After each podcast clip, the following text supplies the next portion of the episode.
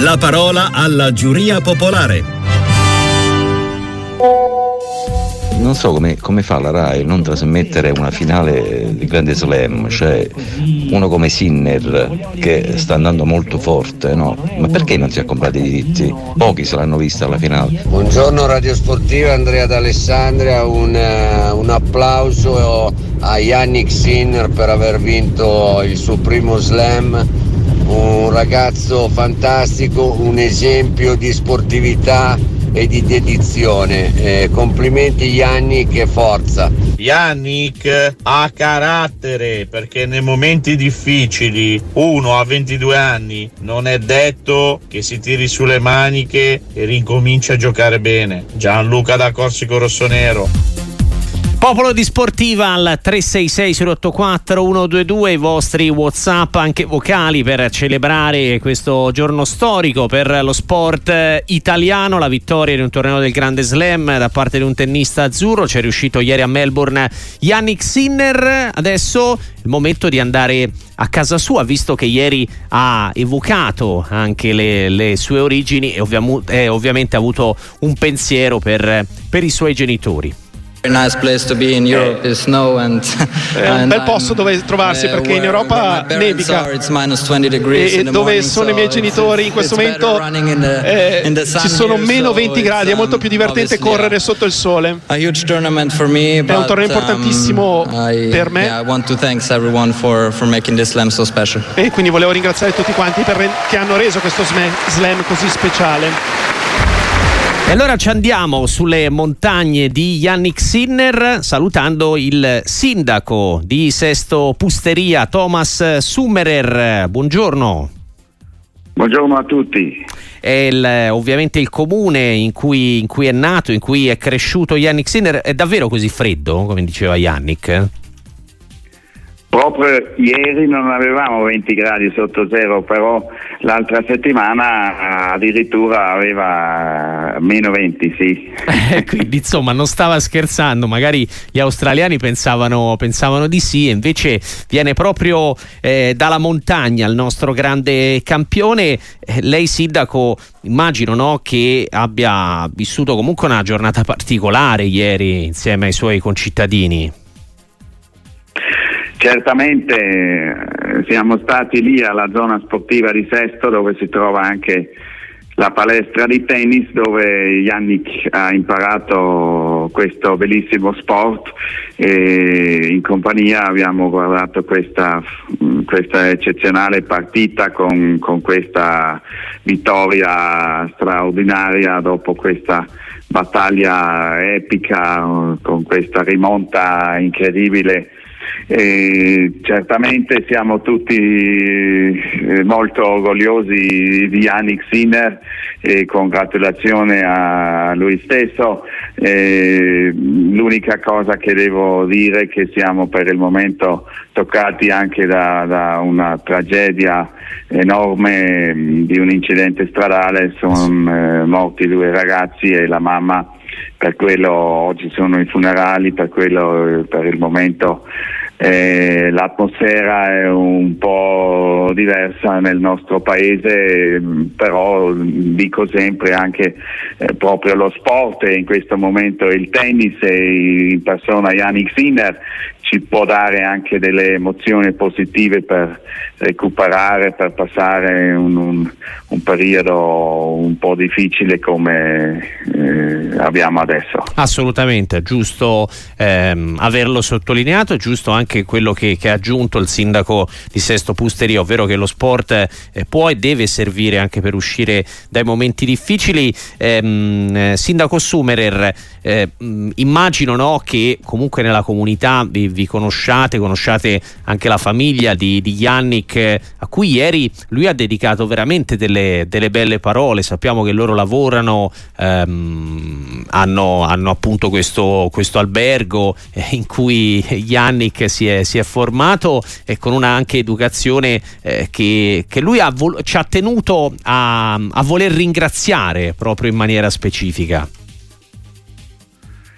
Eh sì, Yannick viene fuori da una famiglia molto normale, molto semplice, molto umile, eh, gente che si conosce, si incontra mm, al bar, eh, a fare la spesa, in chiesa.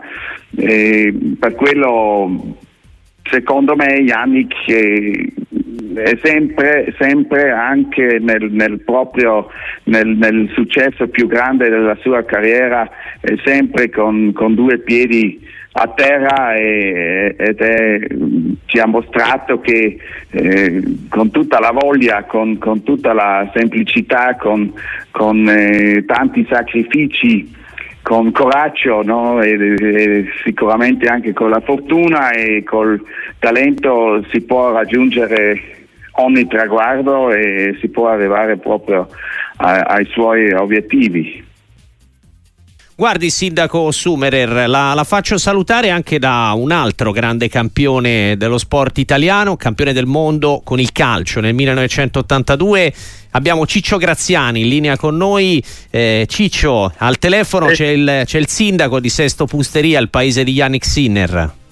E, e gli faccio i complimenti perché avere un concittadino che arriva a, a quei livelli, vince eh, questo, questo, primo grandissimo traguardo della sua brillantissima carriera e con un futuro meraviglioso, io penso che il sindaco non è felice di più perché insomma è qualcosa di grandioso anche per, per la popolazione.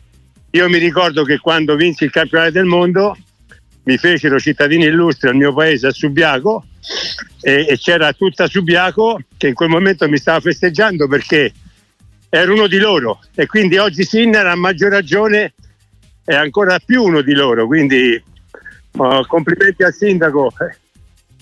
Credo sia un po' il pensiero di, di, tutti in Italia quest'oggi. Grazie davvero, grazie davvero al sindaco di Sesto Pusteria Thomas Sumerer. Allora ci risentiamo più avanti per, per capire un po' come eh, organizzare il, il rientro in Italia di Yannick. Giustamente sì, bisogna eh, vedere un po' adesso come sono le, le decisioni eh, giuste anche riguardando la situazione in, in cui ci troviamo per, per, questa incredibile tragedia che purtroppo ci ha toccato. Eh, però mm, siamo sempre in contatto col, col suo management e certamente che eh, organizziamo la festa in un modo giusto di, di onorarlo eh, in, nel modo giusto, sì. Grazie Sindaco e buon lavoro. Grazie a voi tutti. Il processo di sportiva. La parola alla giuria popolare. Purtroppo bisogna mettersi in tasca che l'Inter quest'anno vincerà lo scudetto. Perché i segnali sono troppi, proprio il loro anno. Gli va tutto bene, gli va tutto bene. Secondo rigore contro consecutivo sbagliato che li avrebbe portati a fine la partita in pareggio. E invece questi qua portano a casa i tre punti. Io sono milanista, però ieri sera ho visto l'Inter. A prescindere da quello che si vuol dire, aiuti o no, loro giocano con la fame. Gianluca da Corsico Rossonero. Ma il regolamento non dice che se il portiere portiere prende prima la palla non è rigore? Anche perché poi cosa fa? Sparisce nel nulla. Tornando agli episodi arbitrali di Fiorentina Inter, io vedo solamente un arbitraggio decente, ma se dobbiamo vedere la squadra danneggiata è l'Inter perché il rigore dato alla Fiorentina è assurdo. I messaggi WhatsApp vocali degli ascoltatori di Radio Sportiva, voltiamo pagina, come avete capito, apriamo quella relativa al calcio 366 084 122 e allora, visto che sono stati evocati i portieri, ne abbiamo uno al telefono con noi, un piacere eh, ritrovare Andrea Mazzantini, buongiorno. Buongiorno a voi, buongiorno. Ciao. Con noi sempre in linea anche Ciccio Graziani. Eh, a Mazzantini chiederei un'opinione eh, su Sommer, perché insomma ieri ha parato anche un rigore che potrebbe essere a fine stagione pesantissimo, era arrivato con un po' di scetticismo sostituendo Nana e invece ha subito pochissimi gol quest'anno. Ma guarda, eh, a me piace tantissimo, anche perché rivedo in lui i portieri della mia generazione. Eh, non è molto alto, eh, grossa esplosività, e, e niente, mi piace tantissimo. Penso che lui e Lautaro stiano facendo la differenza in questo Inter. Ciccio, la partita di ieri sera invece come la giudichi tu? Risultato giusto alla fine? Oppure la Fiorentina meritava di più? Si è parlato tanto dell'arbitro e anche dei rigori perché eh, ne sono stati sbagliati tantissimi dai Viola in generale ma anche nell'ultimo turno da, da altre squadre. Poi, poi, dico la mia, ma Massantini volevamo chiedere se secondo lui l'intervento di Sommer toccando leggermente un secondo prima magari il pallone poi andate a picchiare col pugno Zola in quella maniera, secondo lui ci possono essere gli estremi del calcio di rigore oppure come dice qualcuno se prendo prima la palla e poi prendo l'avversario eh, non dovrebbe essere calcio di rigore. Cosa ne pensi Mazzantini? Dopo dico la mia. Ciao Ciccio, buongiorno. Eh, Ciao. Niente, guarda, io eh, la, la, vedo così, stanno rovinando il calcio. Il portiere non si può, eh, non può andare via. Cioè, quando fai un intervento è logico che eh, capita, se non prendi il pallone che è rigore, però eh, lì ha preso il pallone, poi non si può volatilizzare questo portiere. Quindi per me stanno rovinando il calcio con queste regole, sembrano delle ballerine adesso, quindi non, non, era, non era, rigore. Ecco. Ok, Ciccio invece che ne pensa? No, ieri sera anch'io lì per lì ho detto ma forse un po' generoso perché rivedendo poi le immagini ci rendiamo conto che lui ha preso leggermente prima la palla e poi ha dato questo cazzottone, naturalmente involontario, certo. a, a Anzola. Però tutti dicono che l'uscita in quella maniera è un po' scomposta e soprattutto va a penalizzare con quel cazzottone Enzola e quindi hanno ritenuto che ci fosse gioco violento. Ecco, questo, questo aspetto del gioco violento eh, a volte è comprensibile, a volte no, eh, perché di fatto poi non è un gioco violento volontario. Bravo. Vi ricordate anche l'uscita di Magnan sul sì. giocatore del Genova, un'uscita certo. pericolosissima. Eh, e quindi ecco questo Lì gioco violento penalizza, penalizza, penalizza a volte questi tipi di interventi.